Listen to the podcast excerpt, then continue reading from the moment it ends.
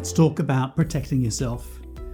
Keep your heart with all diligence, for out of it is the wellspring of life. Proverbs 4:23. Our hearts are hard to understand. They are the wellspring of emotions, feelings, motivators, and passions.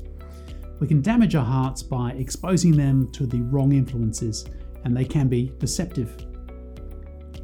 Whilst the emotionless leader is an anathema to a servant hearted leader, we should have wisdom to ensure we engage emotionally in an appropriate way.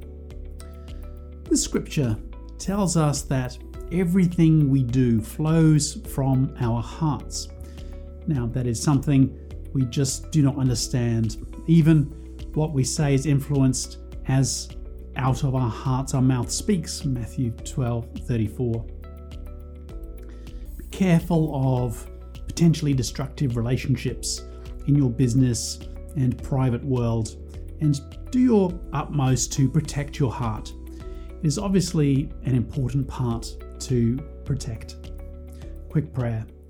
Help me guard my heart, Jesus. Amen.